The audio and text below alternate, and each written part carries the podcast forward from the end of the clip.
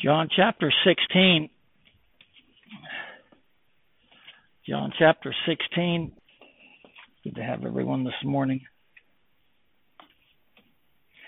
The sands of time are sinking. The dawn of heaven breaks. The summer morn I've sighed for, the fair sweet morn awakes.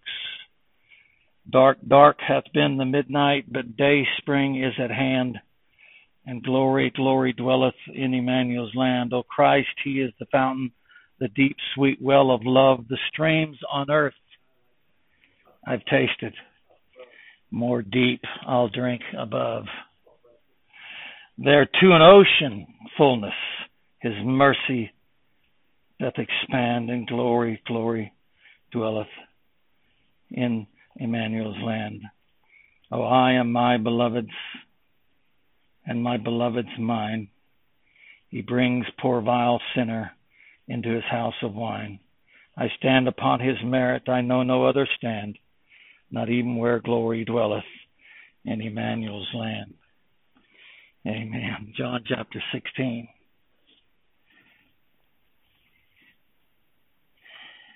I'm going to begin at verse 20 and read down through verse 22. Verily, verily, I say unto you, that ye shall weep and lament, but the world shall rejoice.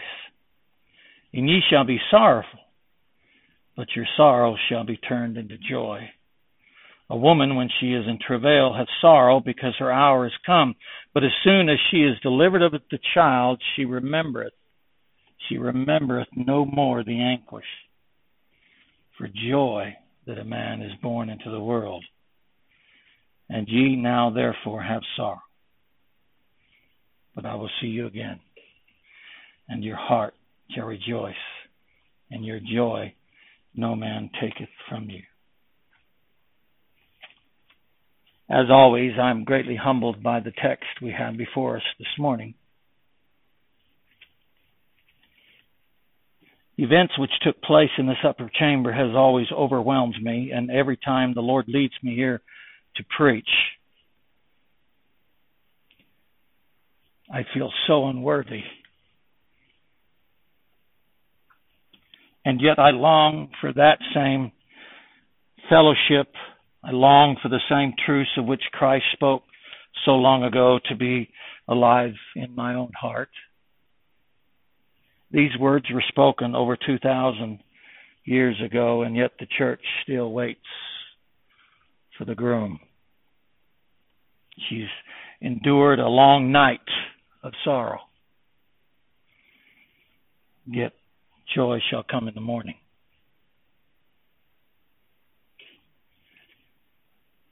Last week we ended with 2 Timothy chapter 4 when Paul said, And not to me only, about Christ giving him a crown. He said, But unto all them that love his appearing that love his appearing. I'm getting ahead of myself, but there's something about the absence of the presence of Christ which makes every believer incomplete in this present life. If you know not Christ, you know not of what I speak. The words I speak are strange and foreign. Today, when you look around at many Christians, their lives and their attitude would make you believe that they're content in this life. Content having a little bit of Christianity and a lot of world. Yet, beloved, as true Christians, when we've truly been saved and converted by the Holy Spirit of God, even though we have fellowship with Christ in the person of the Holy Spirit, there is still a void in our hearts because of the absence of our Savior, Jesus Christ. This void is not by anything of ourselves, but because the same Holy Spirit of God dwelling in us, which is the earnest of our inheritance until the redemption of the purchased possession under the praise of his glory, makes such a thing possible. Listen to what Paul says that verse in Ephesians 1:13.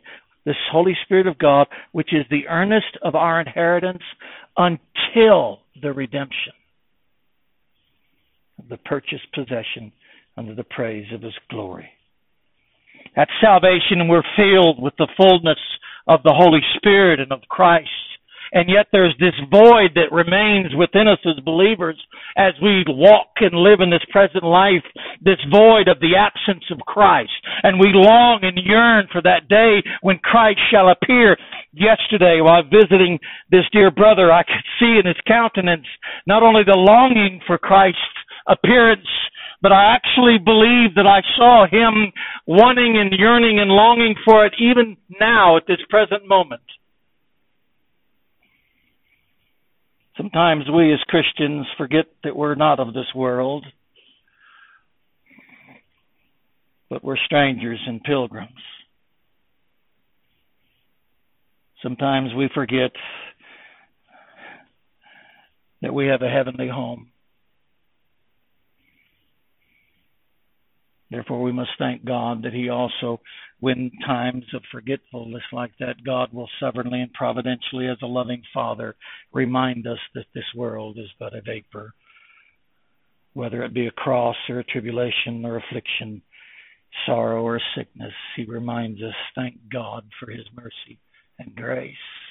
It is good for me that I've been afflicted, that I might learn thy statutes. It's good for me that I've been afflicted Oh God, when my heart wanders, and it's prone to wander, said the old hymn, then Lord, I pray you strike this earthen vessel and remind me of my eternal home, that I do not dwell here. This is not my eternal rest, but heaven and Christ is. For whether we, like the Apostle Paul, are near our departure out of this present world or have yet many years before finishing our course.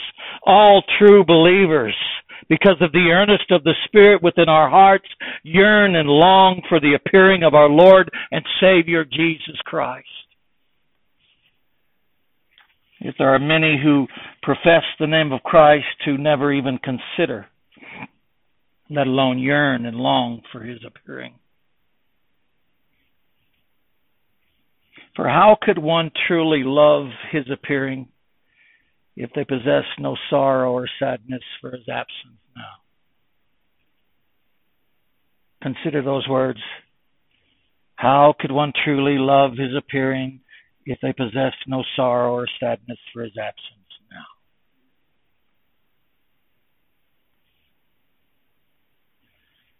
My dear brother, yesterday when we were speaking, made the comment that so many people put the confidence or assurance of their salvation in simply words or a prayer, but not in the life of Christ. He said it's all about Christ. It's all about Christ. I know the world today, many so called churches today will give you an idea that conversion or salvation is simply a forming of words, a simple prayer, joining of a church. Yet, beloved, when Christ saves a sinner, there is a new creation. And God does a sovereign work within inside of that sinner. And one of those works he does is a longing and yearning for the appearing of Jesus Christ. A sorrow of his absence. Even though we have his presence inside of us in the person of the Holy Spirit, there's still something missing something we long and yearn for. This is no way a comparison, but maybe just a small one. When I lived in Germany for 35 years, being an American, there are times I long to go home. I long to be in my country. And there were times I really felt like a foreigner. It wasn't my land, it wasn't my language, it wasn't my people. My wife is experiencing that now. That's just a small example, but that's how every true Christian should be feeling, experiencing. I'm here, but I'm merely a pilgrim. I'm a stranger. We do not give much thought and meditation to our eternal home. we do not give much thought and meditation to seeing Christ. But we ought to.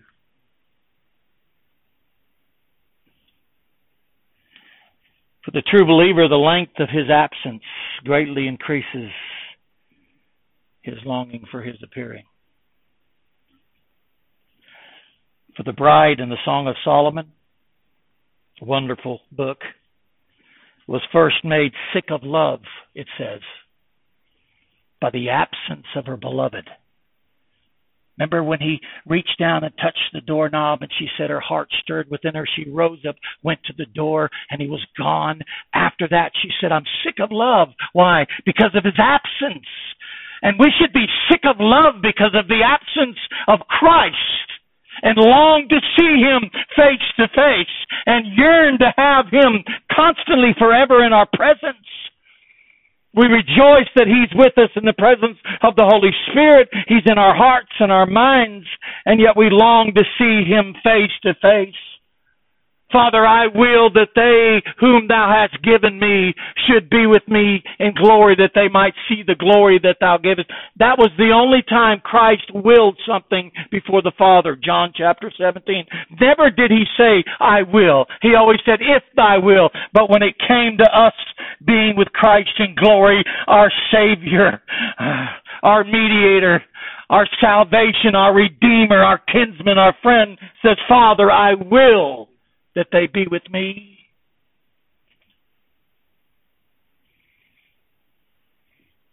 Oh, I fear the church has all but forgot this message before God's people, and therefore God's people have become content in living in this barren world of sin.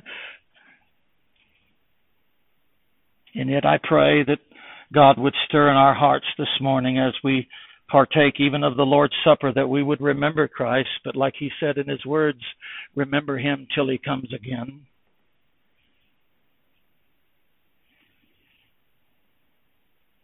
I believe these verses in John chapter 16, 16 to 22. I believe with all my heart that this was the most delicate and graceful moment of that amazing evening. For Christ speaks of weeping and lamenting and sorrow. The disciples had not yet experienced. He said, Ye shall weep and lament. They had not yet experienced such sorrow and lamenting. Yet Christ said, You are going to experience that. And now He would always, and how Christ would always be sympathetic and consoling with them during such times. It's amazing how Christ knows our sorrows and our limitations before we even experience them ourselves. He tells them of an experience they have yet to live. And yet he comforts them with the words that he understands and he's acquainted with their griefs and their sorrows. Look in Psalm 139. Psalm 139, verses 1 to 6.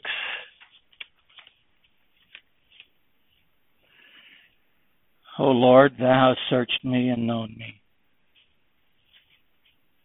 Thou knowest my down sitting and my uprising.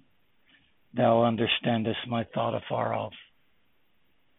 Thou compassest my path and my lying down, and art acquainted with all my ways. For there is not a word in my tongue, but lo, O Lord, thou knowest it altogether. Thou hast beset me behind and before, and laid thine hand upon me. Such knowledge is too wonderful for me. It is high, I cannot attain unto it. Christ speaks of the sorrow and lamenting they have not yet experienced.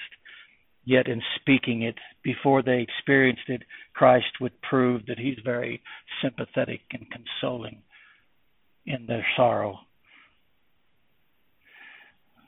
The book of Lamentations, chapter 3 says, But though He cause grief, yet will He have compassion according to the multitude of his mercies. You say, Preacher, could not Christ have spared them such sorrow? and lamenting. Yes, he could, but sorrow and lamenting for the child of God is just as sovereignly, divinely ordained as the joy and rejoicing in Christ. This is the same mindset Job had when he said, Shall we not accept good and evil at the hand of God? Beloved, our sorrows and lamenting as Christians are just a part, just as much part of God's divine purpose for our lives as our rejoicing and our happiness. And when we begin to believe that and understand that, we begin to look at it differently.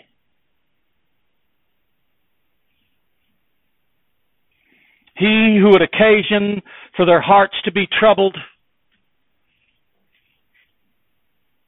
Christ in John 13, one of you shall betray me, one shall deny me thrice, and all of you will leave me.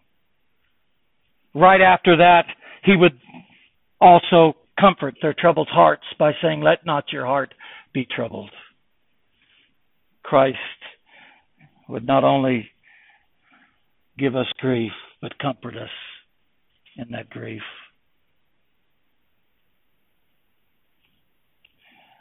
Grief or sorrow, joy or happiness, all are at the dictate and command of our sovereign God. He shall weep and lament. Day by day, we sing that song. Have you ever noticed as you grow in grace and knowledge of the Lord and Savior Jesus Christ, your desire for hymns and worship change as well? When I first got saved, I couldn't fly away long enough, hard enough. But oh, now when I reflect on that song, it just seems so shallow and empty compared to Abide with me, fast falls the evening time. Day by day, who gives us each day what he deems best Lovingly, it's part of pain and pleasure, mingling toil with peace and rest. Oh, the child of God could bear witness to that. Oh, this modern day Christianity that puts on these rose colored glasses and tells people as soon as you become a Christian, everything in this life is going to be rosy and well and good, knows nothing of the true Christian life. How can this life be rosy, well, and good in the absence of Christ?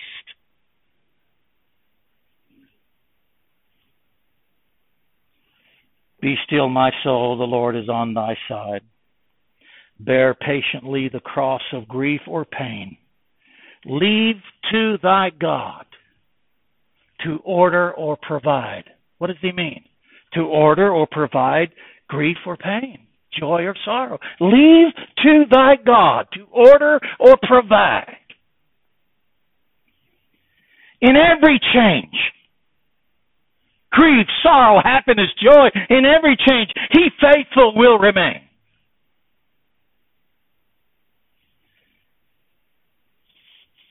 Speaking to our dear brother yesterday, he said, I'm so weak and tired. I I can do nothing. He said, I can do nothing. He's ministered for over 40 years, and now he feels helpless. I can do nothing. I said, Brother, do you still have a tongue? Do you still have a mouth? Do you still have a voice? Yes. I said, then every individual that walks in this room, tell them about the unsearchable riches of Christ. You still have a voice. And when he prayed, when we prayed, he simply said, Amen and amen and amen and amen.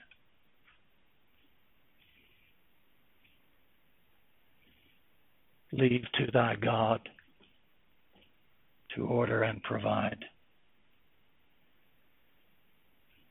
O love that will not let me go, O joy that seekest me through pain. I cannot close my heart to thee. I trace the rainbow through the rain and feel the promise is not vain that morn shall tearless be. Morn, not today, morn shall tearless be.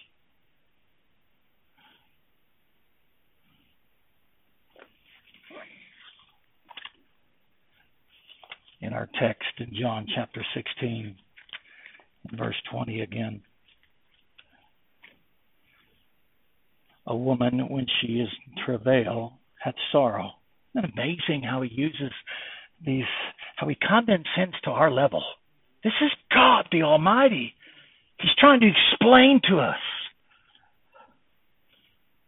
What amazing God we have. They'll come down to our level so that we might understand His greatness and His mercy.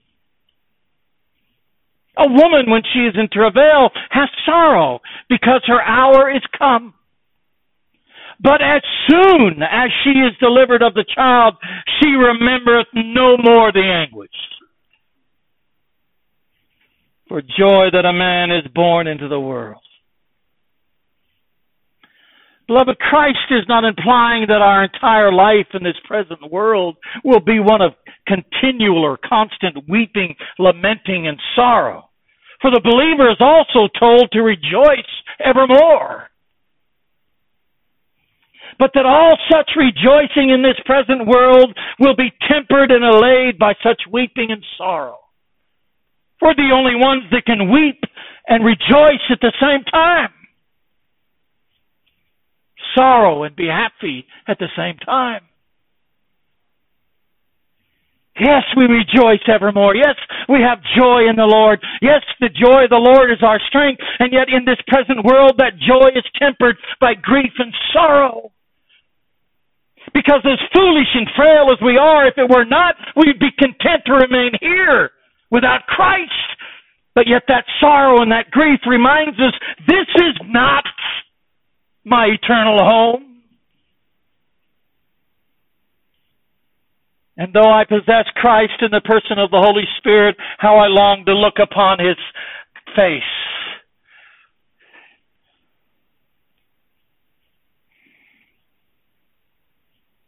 And yet, even in these times, Christ himself proves here in John 16, Christ himself will always show a special and loving interest in comforting us.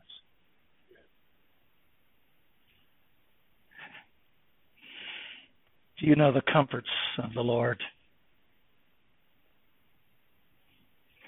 I have in 40 years as a Christian, and I'm sure some of you as well all of us probably experienced some time of great grief and sorrow. To know the Lord Jesus in the hour of our grief is to know him in a way like none other. To know the comforts that only God can give is unlike any comfort man could ever give us.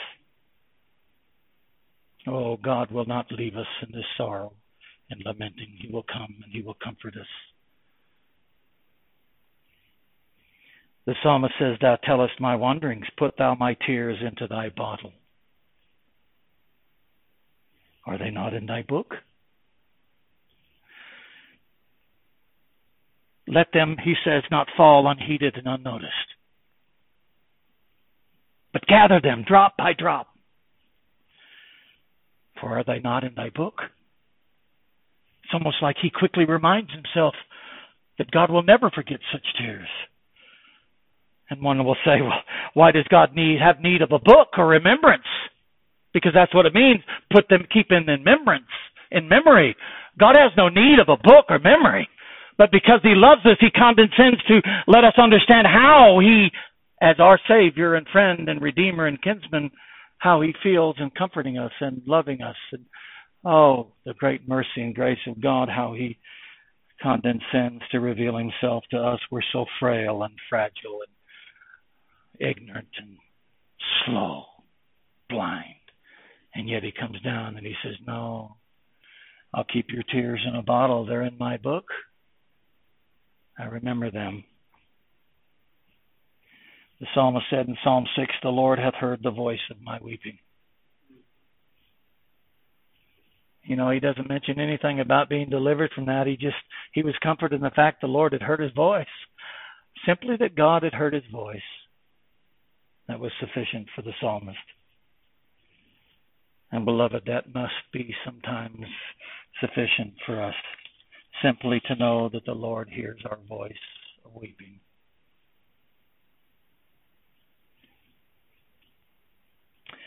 Behold how he loved him. replied the Jews as Christ wept over the death and absence of Lazarus. Behold how he loved him. Shall not our weeping over the absence of Christ prove our love for him even more abundantly? Christ wept, and the Jews admired his love in weeping for his friend.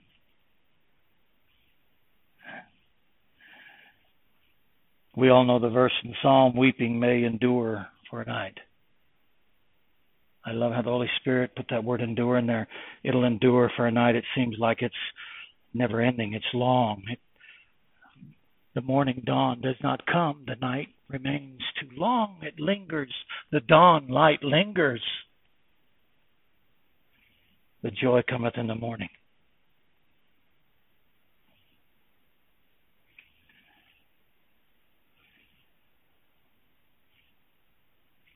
And ye now, therefore, have sorrow, verse 22.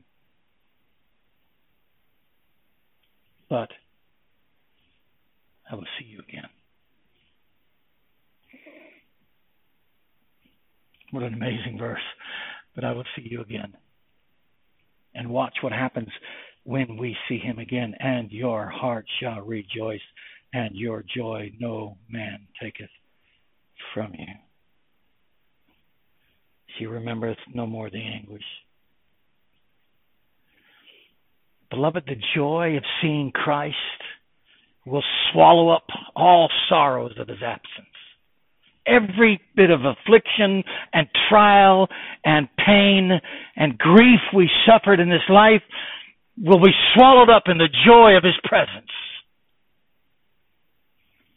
And I thought so much upon this verse yesterday when I was speaking to this dear brother who's longing to see Christ, who's longing to depart and be with Christ, that the time is quickly coming for him when all his anguish and all his grief and all his sorrow shall forever be swallowed up in the joy of the presence and face of Christ. One glimpse of his dear face, all sorrow shall erase. I will see you again and your joy your heart shall rejoice, and your joy no man taketh from you. Over in Revelations chapter 21. Revelations chapter 21.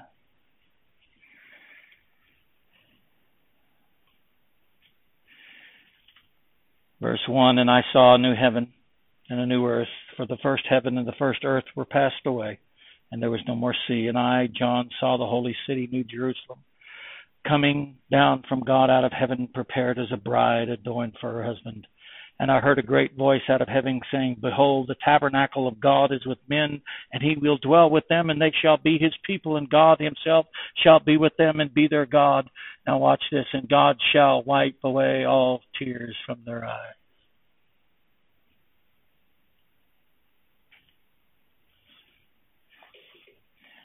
You mothers will probably understand this better than men. But you know when your child is grieving or in pain or sorrow and they begin to weep and the mother goes and gently wipes the tears from their child's face. When the child is in pain or grief, whether they believe it or not, the parents, especially the mother, grieves more Oh, that I might take that pain away, that I might relieve them. They hate to see their child weep, cry. That's why God condescends again and says God will wipe away all tears from their eyes. And there shall be no more death, neither sorrow nor crying, neither shall there be any more pain, for the former things are passed away. Beloved, there's a certain void in every true believer that will never be fully satisfied while we are in this present world and Christ is in heaven. To be with Christ, Paul said, which is far better. For as often as you eat this bread and drink this cup, you do show the Lord's death till he come. So you see, it's not just remembering what he did on Calvary when we partake of the Lord's table. It's remembering his death till he come. And all those that love his appearing. Your heart shall rejoice, and your joy no man can take from you. Ah, dearly beloved, may we rejoice in the fact that we have salvation through grace by faith in Christ. May we rejoice that the Holy Spirit dwells within us, that Christ is in us in the presence of the Holy Spirit, and yet salvation will be first fully complete when we stand before Christ in eternity. Then his salvation shall be complete. Until that day, I pray that we would long and yearn for his appearing. And though sometimes in this world we suffer grief, sorrow, and lamenting, Christ takes a special interest in comforting and consoling us. He'll temper our rejoicing and our joy with grief and pain so that we might be reminded that this is not our eternal home. May we young and learn for Christ. Let's pray. Heavenly Father, we thank you, dear God, for thy word which works so mightily within the side of our hearts Lord, I pray as we begin a new year, which for you time is nothing, but for us it is. May we look forward into this new year, looking for the glorious appearing of our Lord Jesus Christ. Lord, may we yearn and long for that day. And Lord, when our hearts, which are very prone to wander, when they wander, dear God, we pray, send whatever is needful for us that we might turn our hearts and our affections again towards heaven and towards Christ. It was Robert McCheyne who said, Christ has come down from heaven and stole my heart and ran away to heaven with it. God, I pray, I pray, dear God, that you'd help us as we begin this new year to ever long and yearn for your appearing. And Lord, until that day, comfort us in our sorrow and remind us that sorrow may endure for a night, but joy, joy is coming in the morning. God, we wait for that dawn when Christ shall come. Until then, Father, keep us in your love. We ask this in Christ's name. Amen. And amen.